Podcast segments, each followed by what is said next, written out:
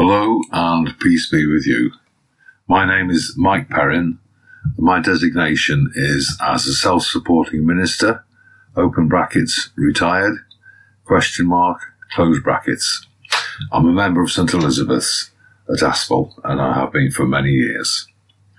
Today we celebrate the feast of two of Jesus' apostles, St. Simon and St. Jude, two of the twelve who were appointed and chosen by Jesus himself to be his team to help in his ministry. They became what St. Paul said to the church in Ephesus as the foundations of faith and the church which we have today. The Bible reading is from Matthew 10 verses 1 to 20 from the NIV. Jesus sends out the twelve.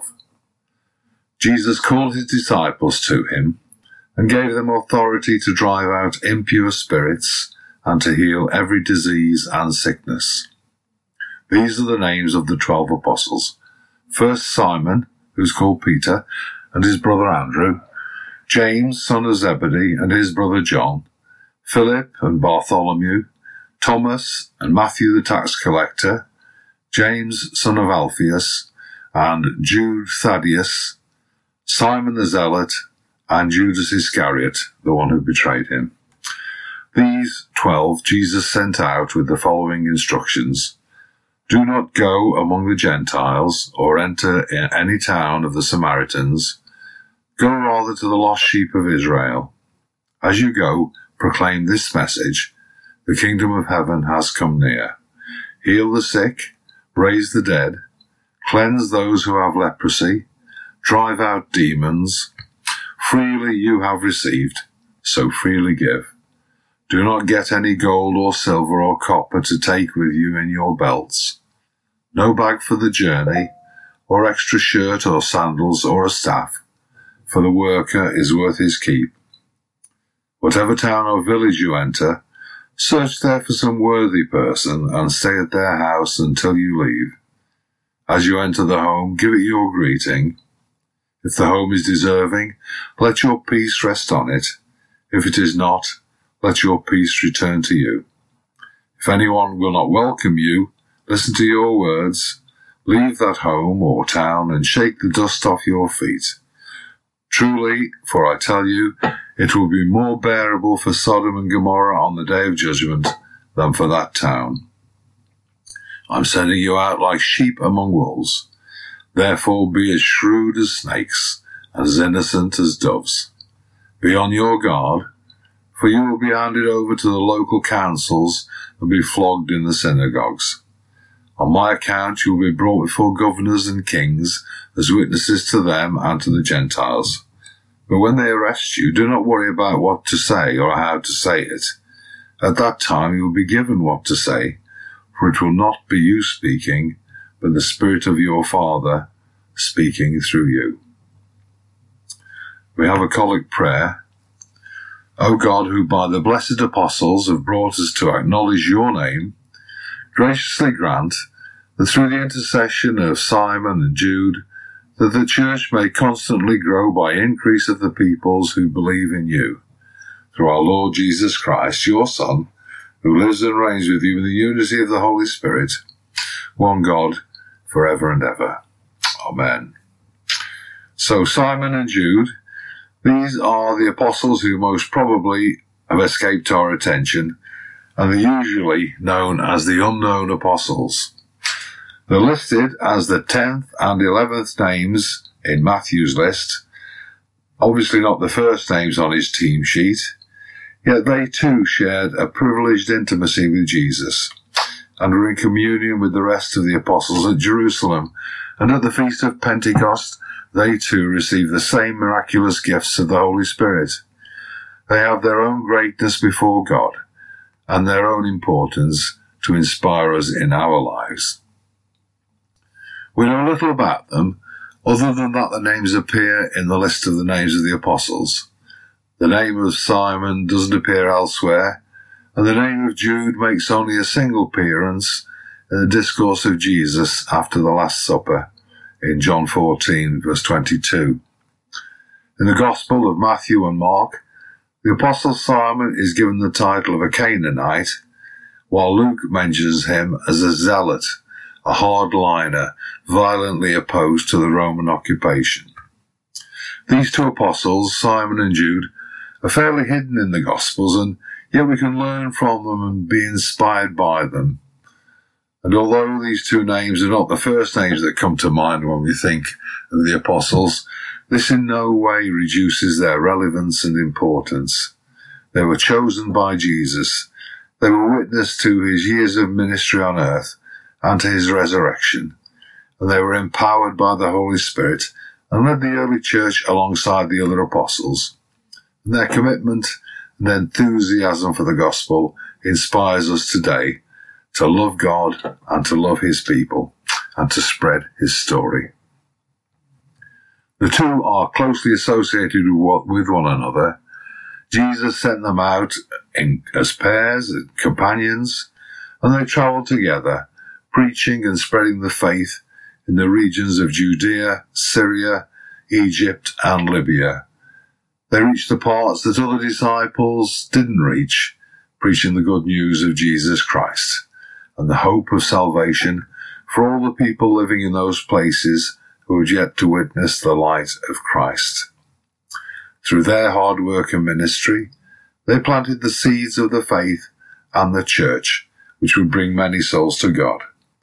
I'm sure that both of them went through many trials and difficulties, acceptance and rejection by the people and the communities to whom they were sent. Yet they persevered and never gave up in the face of difficulties. The Apostle Jude is given another title by Matthew and Mark. He's given the name Thaddeus. Thaddeus means a courageous heart. He was known as a cousin of Jesus, and he wrote an epistle found in the New Testament. He wrote not to a particular person or audience, but rather to Christians as a whole, encouraging them to contend for the faith that was handed down to the holy ones. He encourages Christians to keep the faith pure. And on the subject of mercy, St. Jude writes, But you, beloved, build yourselves up in your most holy faith. Pray in the Holy Spirit. Keep yourselves in the love of God and wait for the mercy of our Lord Jesus Christ that leads to eternal life. And on those who waver, have mercy. St. Jude is a popular saint in the world parts of our world today, he's the one whose help is often asked for when all hope is lost, especially during a grave illness and in life and death situations. He's identified as the patron saint of hopeless causes, and he inspires us to have a deeper faith and trust in the providence and the mercy of God. Jude also shows us a few insights for our own spiritual growth, like the name Thaddeus we too are encouraged to have a heart full of courage. The kingdom of God requires us to be courageous in telling the story of Christ.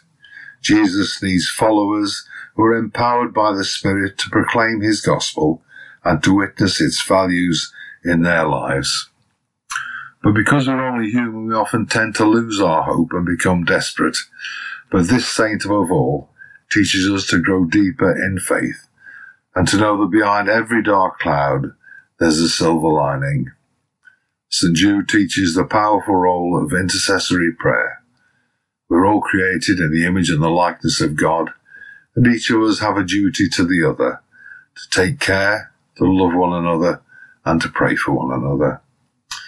When we pray for others and bring others in the presence of God, we help them in their difficulties and join with them in solidarity and compassion.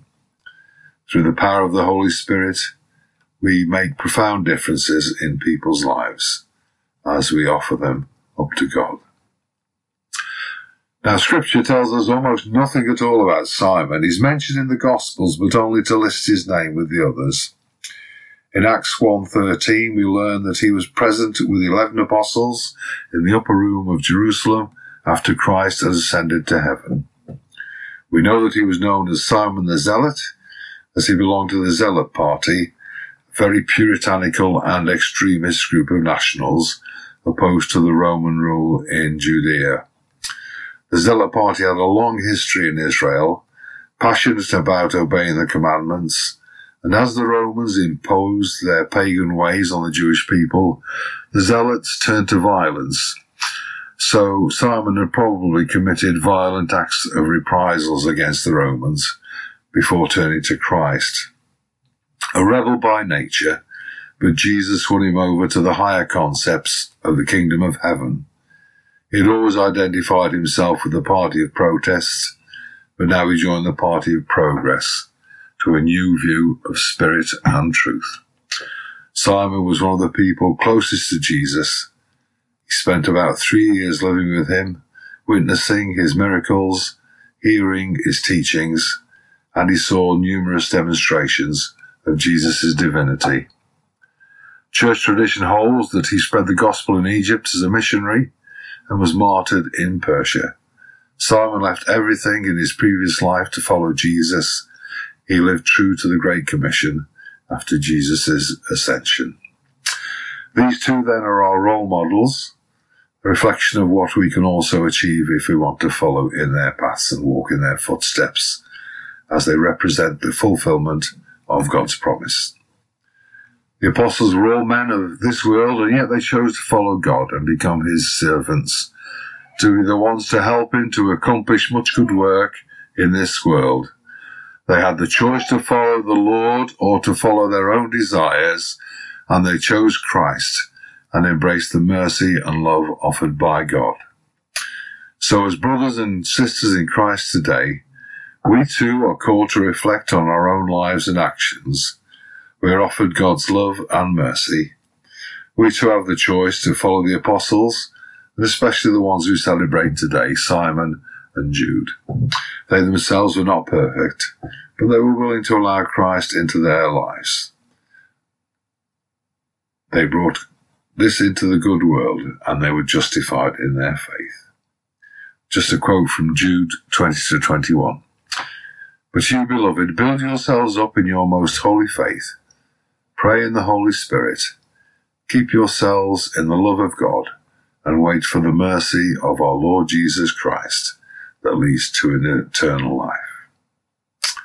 We too have got this opportunity to follow Jesus, the opportunity to become faithful for our salvation and for the salvation of all souls, living our lives in the light of God's embrace and God's love.